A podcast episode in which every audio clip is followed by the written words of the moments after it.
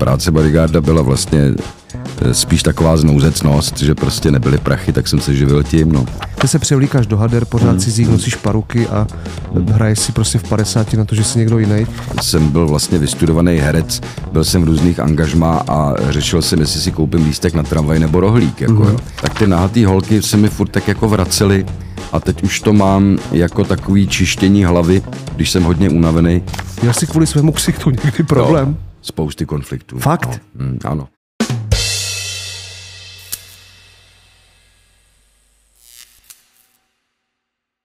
Přátelé, vítám vás u dalšího dílu našeho Boomcastu a dnešním hostem je herec Hinek Čermák. Hinku, ahoj. Ahoj. Děkuji, že jsi přišel. Maličkost. Jsi nemocnej trošku. No, jako všichni touhle dobou jako všichni, tak i přesto přišel. Já bych jenom na začátku řekl, že měli jsme tady před nějakou dobou jako hosta tvého syna Božka, mm-hmm. který hraje v divadle Mír. A tohle je otec teda, Božka. Já jsem otec. Je no. to stoprocentní. Je, jo, je, je to tutovka. Je to no. tutovka. Hinku, já bych eh, divákům chtěl trošičku představit um, tebe jako herce, ale opravdu jenom jako herce, protože jsme se bavili tady na začátku, že jsi asi nejznámější bodyguard v Čechách. Ano. Momentálně jsem nejznámější osobní strážce v České republice. Tak... Ale už to neděláš? Ne, už to strašně dlouho nedělám, 30 let skoro. Takže dejme tomu, kdyby teoreticky přišla nabídka eh, za velké prachy pojď mě hlídat, tak do toho nejdeš prostě. Tak kdybys to byl ty, tak jako proč ne? Zkusili bychom to, ale v Ostravě zase nevím, jestli bych si troufnul, Mm-hmm. Prosím tě, já vlastně jsem nikde nedohledal, nebo jsem neviděl nikde, že bys mluvil o svých úplně jako hereckých za, začátcích. Protože podle mě z bodyguarda teda mm-hmm. a zkoušky na pilota dokonce nějakého, a na, na, voj, na vojáka dokonce, no. se dostat na damu, je to jako velká vzdálenost vlastně. Jak to, že člověk jako ty se rozhodl, že bude studovat herectví? No, hele, ono to zní jako velká vzdálenost, ale když se tak vemeš, tak ono je to všecko takový jako romantický v podstatě, mm-hmm. že jo. Eh, moje představa o tom, co to je být pilotem, byla velmi romantická, než jsem poprvé usednul za knipl. Pak jsem zjistil, že to opravdu není pro mě a že moje mozkové hemisféry se líp uplatní na tom jevišti, než eh, v té kabině. Myslím si, že bych nebyl tak dobrý pilot, jak jsem dobrý herec. Mm-hmm. Zaplať pámu. No a e, práce bodyguarda byla vlastně spíš taková znouzecnost, že prostě nebyly prachy, tak jsem se živil tím. No herectví přišlo, ale já jsem ho začal brát vážně až tak v páťáku na divadelní fakultě. No. Já jsem si furt myslel, že si nějak tak jako divně hrajem. Mm-hmm. No, pak jsme udělali Dostojevského idiota a tam jsem si řekl, hrál jsem Rogožina, e, tam jsem si řekl, hele, ono to má něco do sebe a od té doby se tím zabývám. No. A kdo byl tvůj pedagog herectví na škole? E, mě učil Karílek Pospíšil, Franta Němec, Věra Kubánková, No a obávaný režisér eh, Ladislav Vymětal uh-huh. byl můj eh, ročníkový pedagog a Miloš Horansky. Uh-huh. Čili ty, když jsi dodělal damu, tak jsi šel hned do divadla, nebo tam právě přišel? Jo, jo.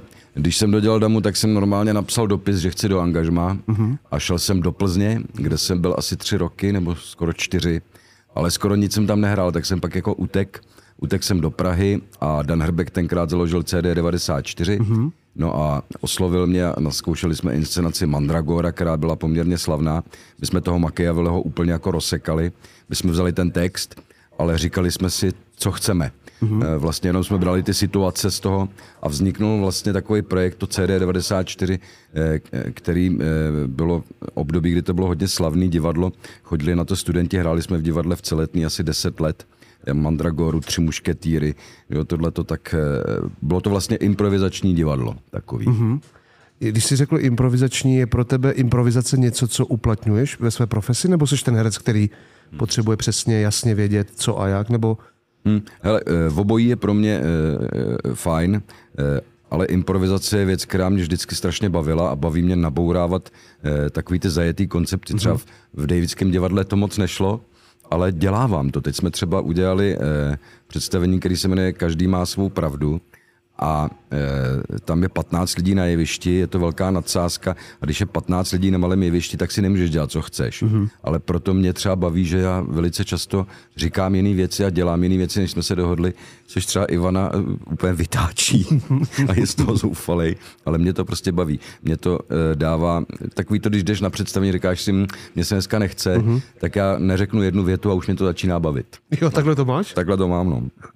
No a ty jsi byl u vzniku Davids? Ty jsi byl ten, kdo byl u toho kmenového vzniku, když se Ne. založili? Ne. Vůbec ne, ale vlastně byl jsem, eh, sledoval jsem to z dálky, protože když vznikaly Davice, tak to byl ročník eh, alternativního a loutkového divadla, který souběžně se mnou studoval na Damu, já jsem studoval činohru, takže já jsem věděl, že vzniká něco takového a byli to moji o rok starší kolegové. Mm-hmm. Takže jako, ale až asi, no, až asi 15 let potom, co to vzniklo, tak mě Mirek Robot oslovil, abych vstoupil k ním do souboru.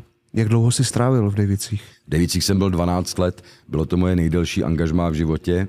Já jsem prošel asi sedmi divadlama a nikde jsem se moc dlouho neohřál. Eh, Vlastně to nemám rád, to angažmá a sou- v současné době, kdy ta tendence je to angažmá nemít a být na volné noze, tak je pro mě přijatelnější. Je to takový boj, furt musíš bojovat o každou práci mm-hmm. a drží tě to v, v takovém napětí, že se vlastně snažíš všechno dělat dobře.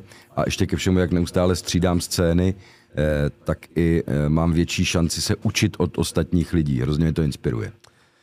Co si myslíš o tom, že se vlastně tak jako říká obecně, že to herectví v určitém věku pro chlapa se může stát jako až nedůstojnou profesí, nebo je to něco, že se převlíkáš do hader, pořád Hmm, cizích, nosíš paruky a hraješ si prostě v 50 na to, že jsi někdo jiný.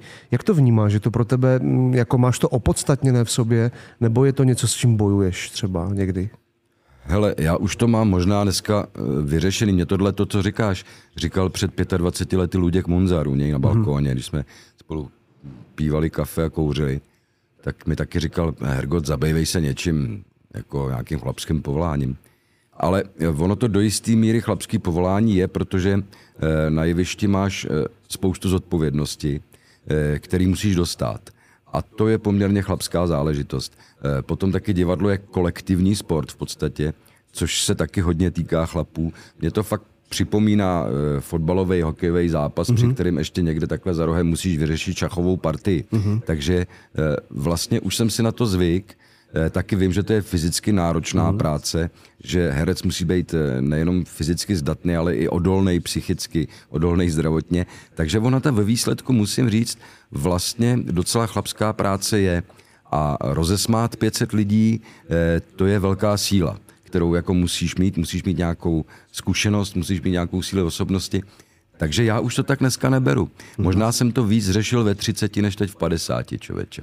A měl jsi někdy období, kdy jsi fakt řekl, že prostě s tím skončí, skončíš, že to prostě nepůjde jako už? Moc krát. Samozřejmě na začátku eh, hodněkrát, když eh, jsem byl vlastně vystudovaný herec, byl jsem v různých angažmá a řešil jsem, jestli si koupím lístek na tramvaj nebo rohlík. Jako, jo. Tak prostě to bylo těžké a trvalo to leta letoucí. No, taky proto jsem dost často ještě potom pracoval právě jako osobní strážce, abych se vůbec uživil. No a pak jsem měl různý druhy vyhoření během eh, těch 20 let zhruba, co mám za sebou posledních. No a vždycky jsem se k tomu nějak vrátil. Ono je to totiž eh, hnusný v tom, že já už to dělám strašně dlouho mm-hmm. a nic jiného neumím tak dobře. Mm-hmm. Takže prostě těžko bych někde začínal s něčím jiným. Takže každá práce má svoje, tohle to má to vyhoření ti hrozí, neustále máš pocit, že to nemá smysl, ale možná právě tohle je smysl, já nevím. Ty vlastně mimo jiné se zabýváš i fotografováním, mm-hmm. konkrétně nějakými jako akty, dejme tomu. Ano. To je něco, to byla tvoje vášeň vždycky jako foťák, fotka hmm. a vyprávění vlastně příběhu skrze fotografie, nebo to tě chytlo až později?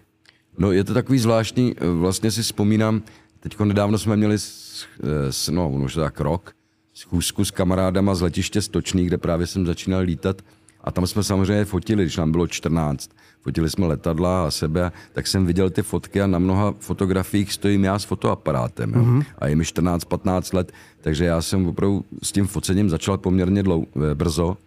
A pak dlouho jsem se tím nezabýval, ale někde tak jako od té doby, co jsem začal vnímat ženy jako sexuálně, tak jsem si říkal, sakra, já bych je někdy chtěl fotit, ale to je asi strašně těžký. A hrozně jsem se e, zabýval fotkama třeba Kuščinskýho, mm-hmm. e, který mě úplně fascinovali, fascinují do dneška. A někde jsem věděl, že se do toho časem nějak vrhnu. No a pak asi ve 30, ve 32 jsem si koupil první foťák a zkusil jsem to, no a od té doby se tím zabývám a je to pro mě e, obrovský odpočinek, fotit ty ženský. Já jsem samozřejmě zkoušel krajinky, Ano. já jsem zkoušel portréty, ale nějak to nebylo ono. Tak ty nahatý holky se mi furt tak jako vracely a teď už to mám jako takový čištění hlavy, když jsem hodně unavený, tak fotím ty ženské. Já už mám i modelky, který eh, jsem fotil, když jim bylo 18, dneska jim bude skoro ke 30, mají děti Mhm. a jsou šťastní, že ty fotky existují a ty fotky dostávají novej a novej rozměr. Takže to, to bylo dobrý rozhodnutí pro mě. Může se stát fotografovi, který fotí akty, že se jako vzruší? No, jako to se může stát. Takhle, To- stalo se ti to někdy? To, no to víš, že to, ale to je takový zvláštní, takový to úplně, jak ti buší srdce No. a e, skoro ani nejsi schopný zavostřit, jo. A to, to se stávalo ze začátku, mm-hmm. jo. A je to hlavně stud ještě, Jasně. jo, že se stydíš a pak najednou se začneš stydět dvojnásob, když tu fotku uděláš, mm-hmm. protože jako první stud je za nahotu té modelky mm-hmm. a za to, že tě nějakým způsobem vzrušuje. Mm-hmm. A druhý stud je za to, když zjistíš, že jsi ji vyfotil tak, že to vlastně mluví o tvým sexuálním životě, Jo, o tom, jo. jak ty vidíš ženy, jako, jo, co je pro tebe jako priorita. No, ale eh, to časem eh, odešlo ze zkušeností, eh, je to protože dneska pro mě je ženský tělo vlastně rekvizita mm-hmm. nahý. Jo? Mm-hmm. Je to takový rekvizita samozřejmě s veškerou úctou, taky eh, jsem se naučil za, za ty leta, co ty hol- holky fotím, eh, naučil jsem se, jak se má člověk chovat eh, před nahou modelkou, mm-hmm. čeho se, čemu se vyhnout, eh, jaký témata opravdu neotvírat a jaký naopak otevřít. Takže dneska už to pro mě fakt není problém. A co jsi víc, fotograf nebo herec dneska už? Ty vado, víš co, já jsem nejvíc, já jsem nejvíc eh, samotář, který sedí doma a zírá z okna. To je asi moje největší já. Jo. Jinak na herce si hraju a na fotografa taky. Mm-hmm. Ale kdyby si jako chtěl vědět, jaký jsem, tak já mlčím a koukám. A to já miluju. Měl jsi někdy kvůli tomuhle třeba konflikt s někým, že takhle mlčíš a koukáš a že vlastně i ten obličej něco vyzařuje, byť to asi nic nevypovídá o tom, kdo si uvnitř, ale k něčemu tě to předurčuje a lidi jsou takový, že jo, většinou, že to tak Hmm. jako vnímají na první dobrou. Měl jsi kvůli svému ksichtu někdy problém? No, spousty konfliktů. Fakt? No, mm, ano. Tak eh, mm, těžký je to s ženama, mm-hmm. který si myslí, že se ve mně něco děje. Ano. Jo? se na mě dívají a myslí si, že se ve mně něco děje a chtějí vědět, co. Mm-hmm. No, zvlášť třeba moje žena. Jo? Ano. Ale ono se tam nic neděje opravdu. Jo? Takže položí otázku, něco se děje? No ne.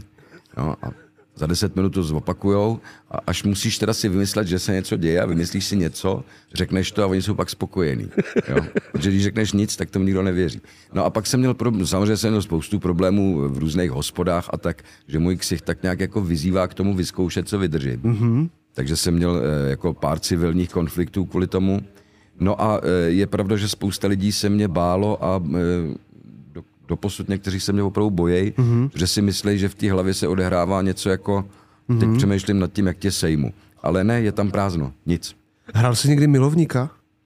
Čeče, hrál jsem jich hodně. Fakt? Vlastně. No, Na divadle? na divadle, no. No, nevím, jestli třeba Stanley z tramvaje dostane se touhle je milovník, ale v podstatě... Je to na hraně. je to na hraně, ale, ale v podstatě je. Eh, No, eh, hrál jsem, eh, hrál jsem jich vlastně docela víc, no. No ale, no, ale víc je těch pitomců. To máš pravdu, pitomci jsou takový můj obor, komediální. No, na, na, tom, na tom divadle, no, tak tři, čtyři milovníci by tam, by tam vlastně asi byli, no. Do- Dokážeš dneska říct eh, ve svém věku a ze svou zkušeností hereckou, co je vlastně pro herce tvého typu ještě dneska protiúkol? Je, je něco, co je pro tebe furt jako při tom herectví vlastně těžké v sobě porazit? Je tam nějaký stud ještě v tuhle dobu? Nebo i s tou praxí a zkušeností, kterou máš, zlepšuje se to tím, nebo je to naopak vlastně větší zodpovědnost, že přijede Hinek, takže dneska tady s náma točí Hinek, ty vole, takže to bude asi dobrý. Cítíš tenhle tlak někdy? cítím a je tam zvláštní paradox vzniká, že si vlastně, možná je to jenom můj pocit, jo, ale když se na to ptáš, tak já mám pocit, že eh, se ode mě neočekává, že něco udělám jako skvěle. To je samozřejmost, uh-huh. ale všichni se jako těší na to, až udělám něco špatně. Jo, jo, jo, Jo, takhle. víš, Aha. ty, já mám jako pocit, že to, že jdeš a uděláš někde jako skvělou práci, tak je vlastně samozřejmě, já často čtu nějak, některé kritiky, kdy je přesně napsáno, eh, třeba Hinek Čermák opět nesklamal, nebo Mhm. standardně vynikající Hinek Čermák. Jo, a to je takový, jako že si řekneš, ty, nebo spolehlivý, jo, to je úplně, jo, co to je spolehlivý spolehlivý Hinek Čermák. Jo, takže vlastně si uvědomíš, že v té práci všichni čekají na to, až uděláš nějakou botu, něco úplně příšerného. Mhm. A to je jako bude bavit, zejména ten bulvár asi. A když pak udělal nějakou botu, měli radost? No já jsem žádnou ještě neudělal. Ty vole, takže ty jsi mi to nedopsal No, ještě. já, jsem, já to prostě tak nějak se snažím držet na té na tý čáře toho, že to je jako vynikající. Jako konstantně, že to je normální. jako konstantně, že to je normální, že to je ten bod nula.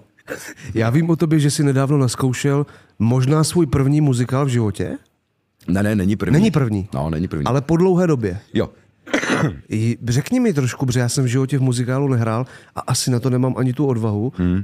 Řekni mi, co je vlastně muzikál, jaký je rozdíl mezi práci na muzikálu a na činohře? no, eh, tak tam třeba přijdeš na první čtenou zkoušku No, a je tam celý obsazení, což v případě toho muzikálu je třeba 100 lidí. Jo? Jo, ten, ten ta kompačka. Tak. A všichni umějí ty písničky zaspívat a umějí je z paměti. ano. Jo. Ale z činohry jsme zvyklí, že kolikrát to opravdu poprvé v životě vidíš ten text. Takže tam, tam to začalo, že jsme to jako četli a během toho, vždycky, když se objevila v tom textu ta písnička, tak ta korepetitorka udělala tam trr, papam a už se jelo a už to ten člověk zpíval. No a tak jsme tak četli, až já otočím stránku a tam vidím, že ten Frank, který ho hraju, já taky zpívá. Ty vole. Hm. A ne už se ozvalo tam prrm, pam pam a já nic, že jo, tak ona znova tam tradam pam pam a začala hrát, tak jsem tam něco jako, v životě jsem tu píseň neslyšel, tak, tak jsem něco odrecitoval, ona pak za mnou přišla a říká, to vy nemůžete hrát tu roli. Kam jak to? A vy nespíváte vůbec. Kam, ale já zpívám. Říká, když jsem vás slyšel, a vy, kam já zpívám, ale já jsem tu písničku v životě neslyšel, uh-huh. nikdy jsem ji ne, takže já nevím, co mám zpívat. Ona mi nevěřila a řekla mi, ať přijdu druhý den, jako v 8 ráno na korepetici. Uh-huh. A já si myslel, že ta písnička je ta klasická eh, z toho muzikálu, jak to známe všichni, eh, jak eh, ra, da, da, pa, pa, pa, da, pa, pa, da, da, da, da, jo, jasně, uh-huh. OK. Tak jsem si řekl, no jasně, to je ono. Tak jsem tam druhý den ráno šel, že jí to teda zaspívám. Zjistil jsem, že to je úplně mimo můj rozsah, ale zaspíval jsem jí to, ona byla jako spokojená, takže to do, do dneška jako zpívám. No. Takže oni to tam prostě umějí. No a další věc je ta, že eh, to bylo pro mě velký rozčarování. Že? Jsem byl 12 let v Davidském divadle eh, ten, eh, a ten muzikál je jakoby lehčí žánr, mm-hmm. tak se to jako nazývá. Jo, že nějaká psychologie tam není úplně důležitá a takovou máme jako tendenci se na to dívat z vrchu. No a já jsem byl překvapený a do dneška jsem tím, jak to tam vlastně vznikalo a tím, jak těch 100 lidí, co tam na tom maká, tak oni taky chtějí, aby to bylo vynikající. Mm-hmm. Víš, najednou mm-hmm. vykoukneš z té kukaně, v který děláš a zjistíš, že ten svět je mnohem větší. A když se podíváš na tu, eh, na tu Evu Burešovou a Terezu Maškovou, a zjistíš, jakým způsobem pracují.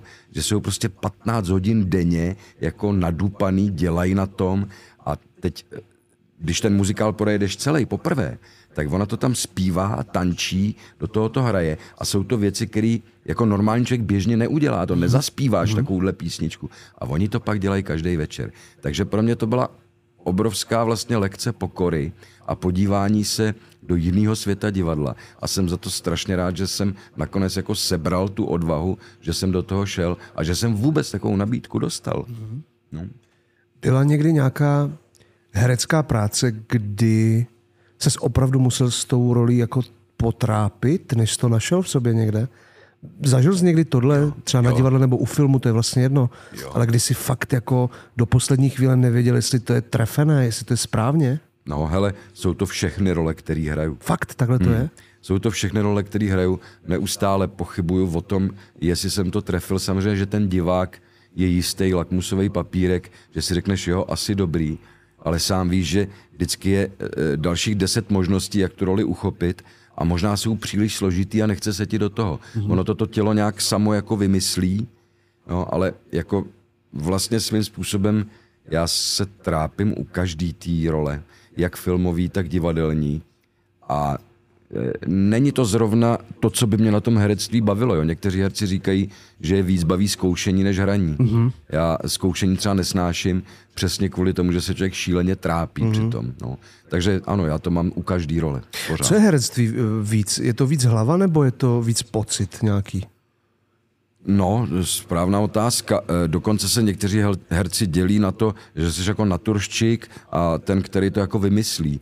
Jo? Já osobně si myslím, že já jsem ten typ, který má v obojí. I když jako vypadám spíš jako naturščík, eh, tak já nad tím skutečně přemýšlím a snažím se tyhle ty dvě věci propojit. A myslím si, že to je hrozně důležitý. No, mít tohle propojený, takže já Že se je o to snažím. Kombinace jako Je to nějaká kombinace kombinace. obojího. Pro, eh, dobře, když se o tom teď bavíme, tak člověk, který je naturščík, což je nějaký jako přirozený, dejme tomu, pudový herec, nebo po, jde, jde po tom pocitu, ano. intuice nějaká vnitřní, je něco, co takového herce podle tebe může v jistou fázi té práce zradit? Je to právě to, že to je nedomyšlené, že nemá kontrolu nějakou jako sebereflexi, no. nebo... No, myslím si, že takovýhle eh, naturšik může ho zradit to, že vlastně se ochuzuje o možnosti, které jsou nečekané. Mm-hmm. Protože když jsi naturšik, tak eh, reaguješ jako nějak přirozeně eh, psychologicky pravděpodobně svýmu tomu typu, teda hereckému, a ochuzuješ se o to, že najednou můžeš udělat střih, který by eh, tu eh, figuru v životě nenapad, ale může napadnout tebe jako tvůrce v té hlavě Ano. a ty mu ji implementuješ do té psychologie a uděláš z toho třeba megafor. Jasně. Jo?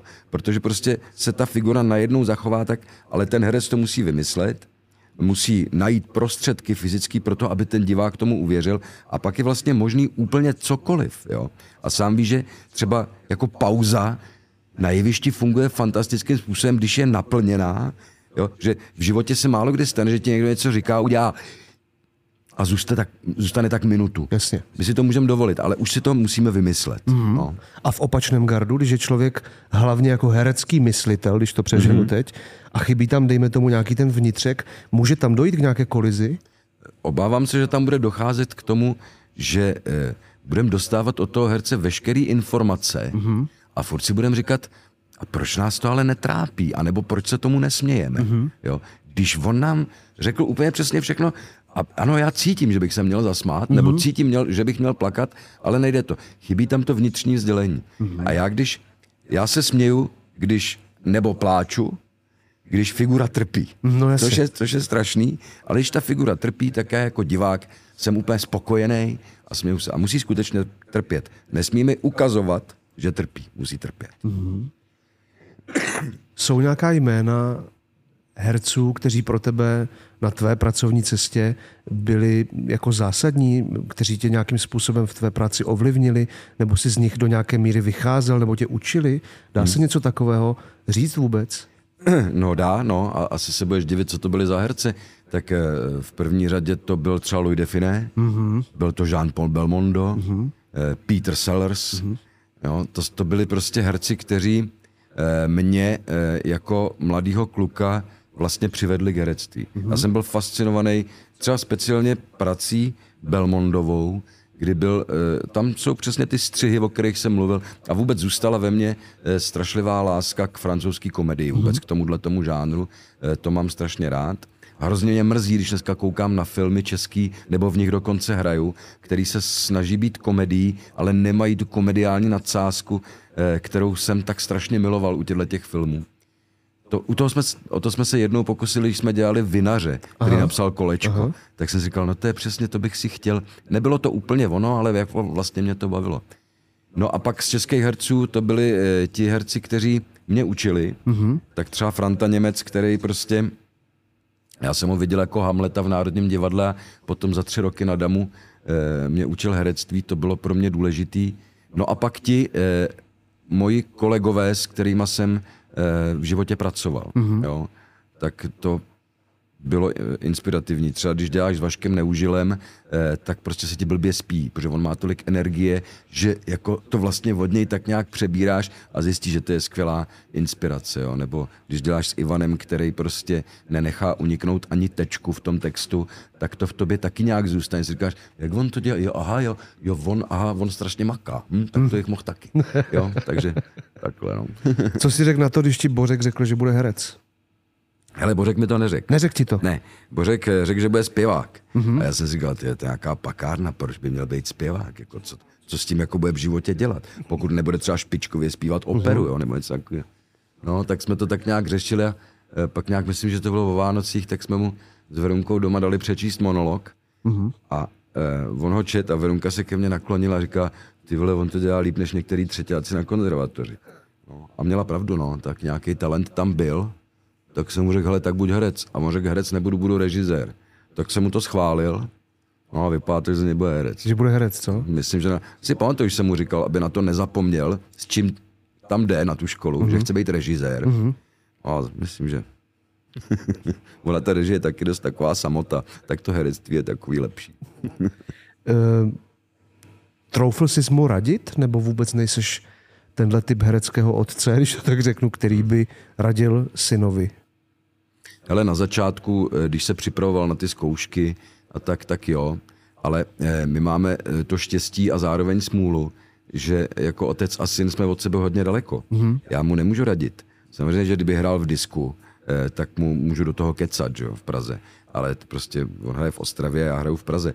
Takže eh, na nějaký velký rady prostě není čas a většinou eh, můj syn se zeptá, když potřebuje s něčím poradit, tak mi třeba zavolá, mm-hmm. nebo mi napíše a já si mu pokusím odpovědět, ale mm, není to nějaký jako velký razení ode mě.